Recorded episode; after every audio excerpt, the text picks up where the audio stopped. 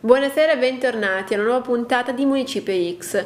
Questa sera abbiamo l'onore di avere con noi un'amica di Milano News, Greta Galli. Ciao Greta! Buonasera a tutti, grazie mille dell'invito, è un onore essere qui. Dico amica perché per chi non avesse ancora avuto modo di vedere, ma in realtà secondo me tanti nostri spettatori già ti conoscono, abbiamo parlato della, della tua esperienza che oggi ritrattiamo nuovamente con uh, Ma che razza di umani. E quindi mi piacerebbe che riportassi di nuovo un po' su questi schermi un po' della tua esperienza, perché sei conosciuta, così introduciamo un po' l'argomento dei Lego. Allora, io sono Greta Galli, ho 17 anni, studio, studio informatica e telecomunicazioni. Nel tempo libero mi diverto a giocare con la robotica, a programmare e giocare soprattutto con i Lego. Sono la mia più grande passione fin da quando sono piccola e la mia particolarità è che nel 2018, quando avevo 15 anni, ho costruito una protesi, una mano robotica fatta interamente di mattoncini quindi dopo averla pubblicata sui social questa mano ha fatto un successone assurdo e oramai sono conosciuta praticamente, non dico in tutta Italia, ma poco poco ci manca. Sì, anche perché diciamo che è una cosa innovativa, ma ripercorriamo un po' insomma la tua storia, perché questa mano robotica che ricorderai si chiama Cyborgre ha una particolarità che è cioè, costruita con dei mattoncini un po' diversi dal normale, però lascio a te la parola che sicuramente te ne intendi molto di più. Allora, io ho scoperto la passione per i mattoncini a 4 anni, quando mia zia mi aveva regalato una scatola di Lego duplo, Lego quelli grandi per i bambini. Ho sempre iniziato a giocare con i mattoncini, non ho mai smesso e mano a mano costruivo cose varie ed eventuali. A 11 anni ad evento Lego ho scoperto il Lego Mindstorm, che non è altro che il Lego robotico, quindi pezzi Lego Technic uniti a dei motori e dei sensori programmabili per creare dei robot in casa. Allora di conseguenza ho fatto un corso quel pomeriggio, ho scoperto come funzionava, come non funzionava, l'ho chiesto il regalo per Natale ai miei genitori. A 11 anni, 12 anni ho ricevuto questo Lego in regalo per Natale e ho iniziato a costruire con quel Lego lì. Ho fatto di tutto, avevo fatto un serpente, avevo fatto un ragno, una chitarra, avevo fatto una macchinina che ti portava in giro il telefono per far schiudere le uova di Pokémon Go, avevo fatto veramente di tutto ma la cosa più interessante che ho fatto in questi 18 anni di vita, in questi 7 anni che ho conosciuto il Lego Mindstorm, è appunto Cyborg, che è la mia mano robotica. In poche parole, la sua caratteristica qual è? È costruita interamente sul mio braccio, quindi è a grandezza del mio braccio. Ci sono quattro sensori e quattro motori, ci sono quattro dita indipendenti e i due sensori sono due di pressione, quindi sono banalmente dei pulsanti che quando premi chiudono le dita e quando li rilassi le riaprono e gli altri due sensori sono di colore perché rilevano il rosso del vaso sanguigno del dito. Quindi quando vedono il colore rosso chiudono le altre due dita e poi le riaprono. Nel frattempo sta andando il video, quindi comunque stiamo vedendo la mano come è fatta, anche se Greta ci ha comunque perfettamente descritto il suo funzionamento. E diciamo che tu sei andata così oltre quelle che poi erano le possibilità descritte sul manuale Lego praticamente, hai messo un po' la particolarità che poi ti ha portato anche, vediamo, ad avere dei premi, a partecipare a dei concorsi molto interessanti e sicuramente incentivanti per ragazzi della tua età, eh, questa tua capacità di leggere un po' tra le righe, andare oltre. Esatto, io praticamente quando dico una persona Lego, le persone vanno sempre a pensare alla casa, all'automobile, all'aeroplanino, quelle cose diciamo un po' basi. Nessuno andrebbe mai a pensare che con i Lego puoi crearti una protesi vera e propria. Quindi già quando faccio vedere la mano mi guardano tipo, ma è davvero Lego? Poi toccano, comprendono che è veramente Lego e si convincono. In particolare questo, io l'ho presentata sui social, l'ho mandata su un gruppo A, un gruppo di adulti fan dei Lego l'ho mandata così a casissimo, non avevo nessuna speranza, cioè andava, non andava, non me ne fregava. E ha ricevuto un casino di complimenti, di essere stata accettata veramente da tutta Italia, da tutti i fan. Poi ho iniziato a portarla in giro durante vari eventi, vari eventi che si fanno Lego la domenica, il sabato, un po' per tutta Italia, più che altro ho fatto il nord Italia. E eh, a novembre del 2018 ho partecipato a un concorso di robotica al Politecnico di Milano che si chiama Pulex Project non l'ho vinto, ma sono arrivata seconda. Questo mi ha permesso di partecipare all'internazionale a del maggio del 2019. Sì, non l'ho vinto, però ho conosciuto il designer del Lego che mi ha fatto i complimenti stessi. Avere il designer del la Lego anche perché comunque Greta, diciamo che sicuramente è un cool project il tuo, anche perché se tu parli di protesi, comunque agli occhi di tutti una protesi è molto costosa, invece mi puoi spiegare che una protesi fatta con i Lego ha anche un costo molto ridotto e può essere comunque raggiung- insomma, raggiungibile dai più. Quindi... No, esatto, più che altro il problema delle protesi qual è? Se tu vieni amputato e ti manca, ad esempio, prendiamo il braccio, ti manca il gomito, hai un problema che la protesi ti costa già maggiormente. Se invece hai il gomito, la protesi costa già di meno.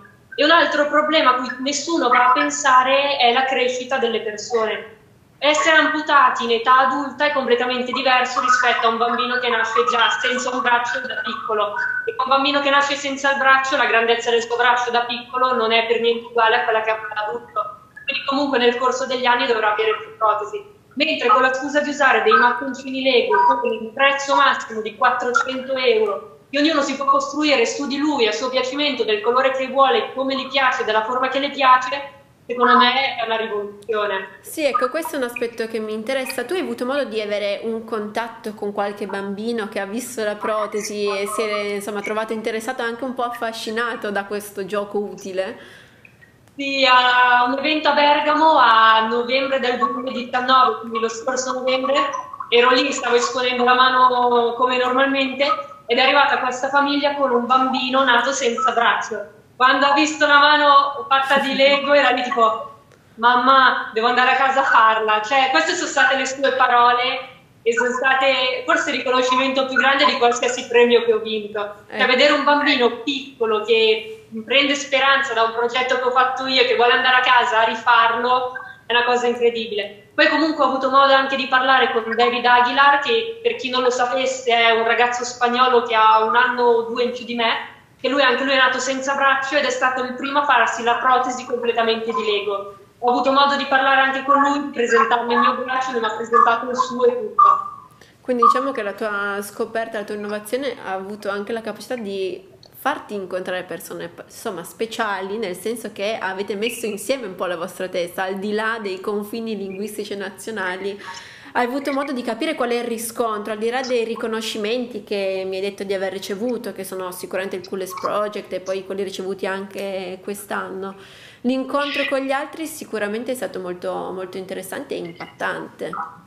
Questo è un sì, po' quello che può essere un influencer. Sì, che affrontano questa problematica puoi comunque chiedergli un, un, loro parere. Cioè, alla fine io posso immedesimarmi in una persona che ha bisogno di aiuto, ma non riuscirò mai a immedesimarmi al 100% con una persona che è nata senza braccio, che vive tutta la sua vita senza braccio. Certo. Quindi anche il fatto di parlare un attimo con loro ti dà uno spunto per migliorare il tuo progetto di nuovo. Sì, capiamo anche che quello che è partito come un gioco, come un'esperienza, poi in realtà è risultato essere un qualcosa di non solo utile, ma anche divertente, perché se pensiamo al rapporto con i bambini, insomma, ti fa capire quanto sei riuscita ad andare oltre comunque con un atto per te molto semplice. Esatto, anche perché quando vado in giro per gli eventi i bambini quando mi vedono è tipo oh, ma è Iron Man! Cioè, eh beh, immagino. Vedo come un supereroe, ciao, posto, persi nel nulla. Vabbè, beh, chissà che Cyborg non possa essere poi un personaggio del fumetto, di qualche fumetto futuro. Potrebbe essere un'idea. Vedremo. Ma tra l'altro eh, spieghiamo anche un po' al pubblico perché questo nome.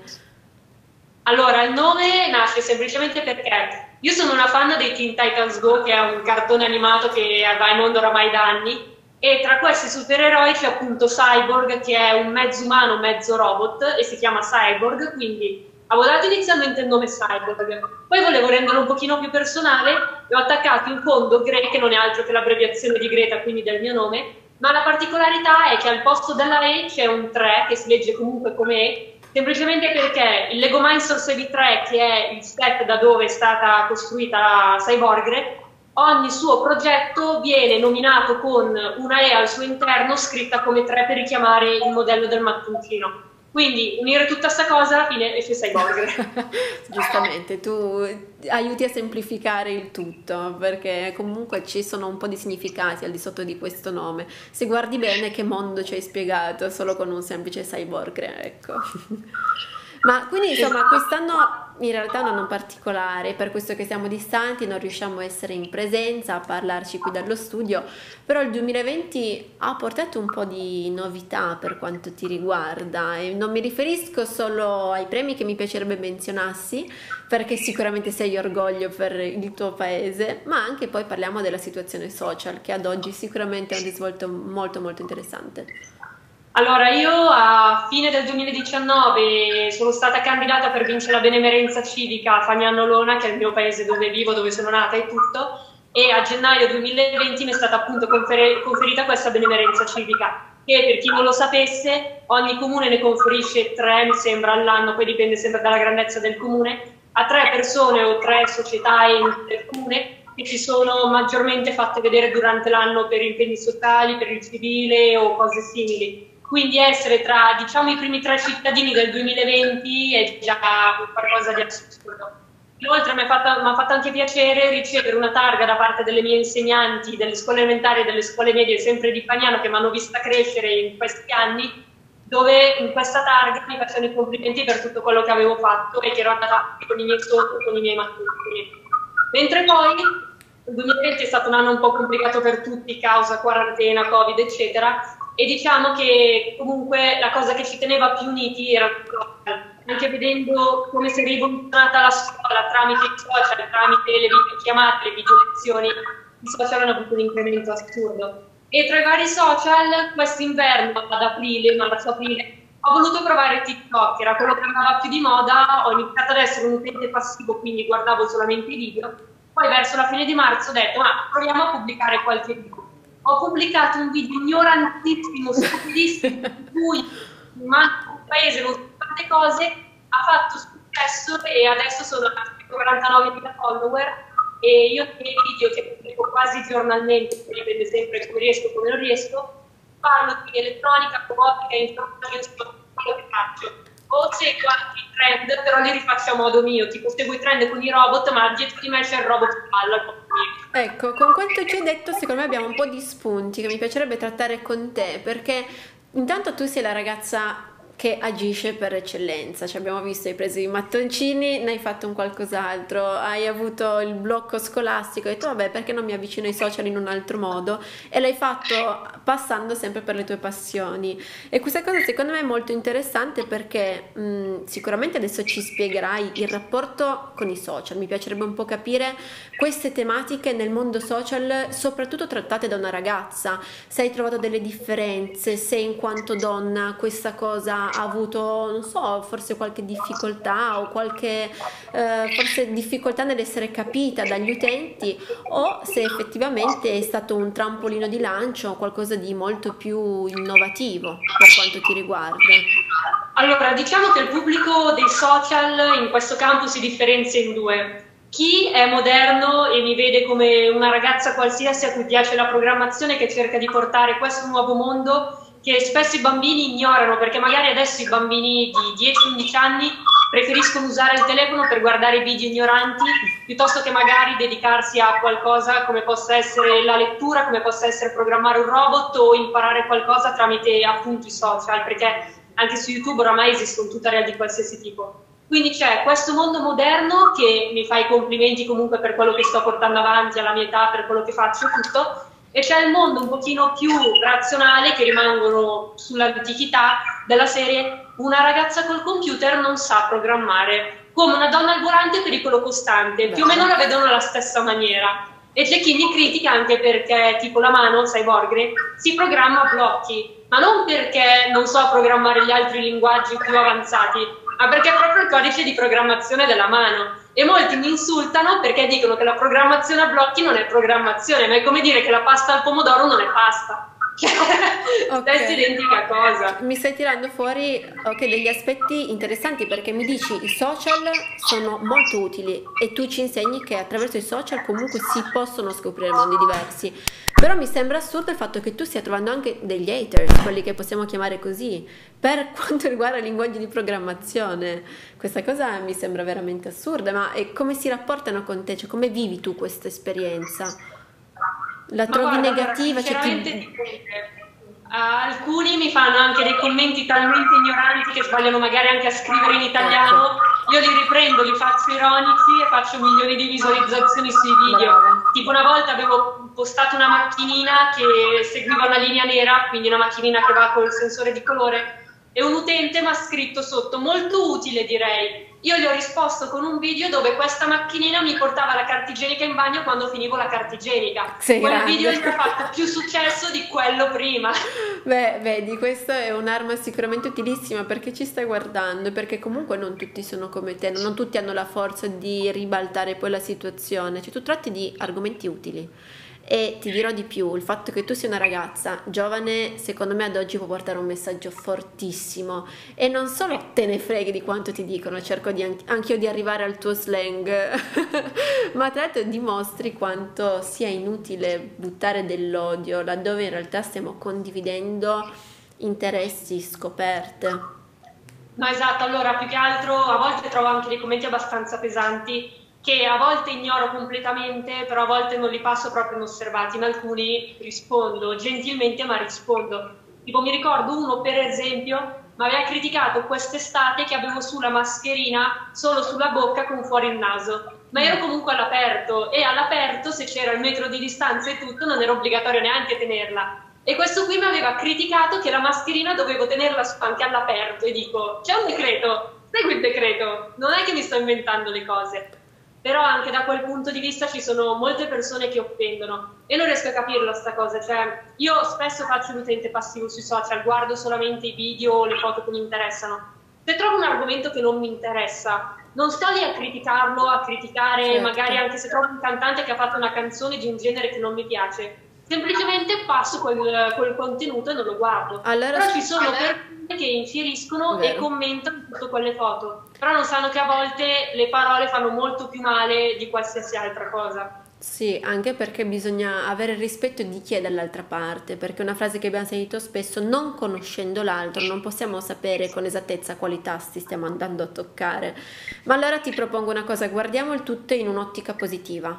Secondo te che differenza può portare in un mondo come quello di oggi, in cui la connessione è iper, appunto, parliamo di un'iperconnessione, una connessione molto estesa, che differenza può fare a vedere una ragazza che porta le tue passioni, i tuoi interessi sui social? Secondo te puoi avere un'influenza positiva? Puoi magari, eh, non so, invogliare altre ragazze a seguire delle passioni che potrebbero invece ritenere solo prettamente maschili? No, allora io penso proprio di riuscire a invogliare delle ragazze, ma anche perché alcune mi hanno proprio scritto, ma non solo ragazze, anche ragazzi, ne riesco ad invogliarne molti più ragazzi, logicamente. Però molti mi scrivono magari su Instagram dicendomi ho visto un tuo video dove giocavi con i robot, mi è venuta una voglia assurda di comprare un robot, cercare di capire come funziona e cercare di appassionarmi a questo mondo.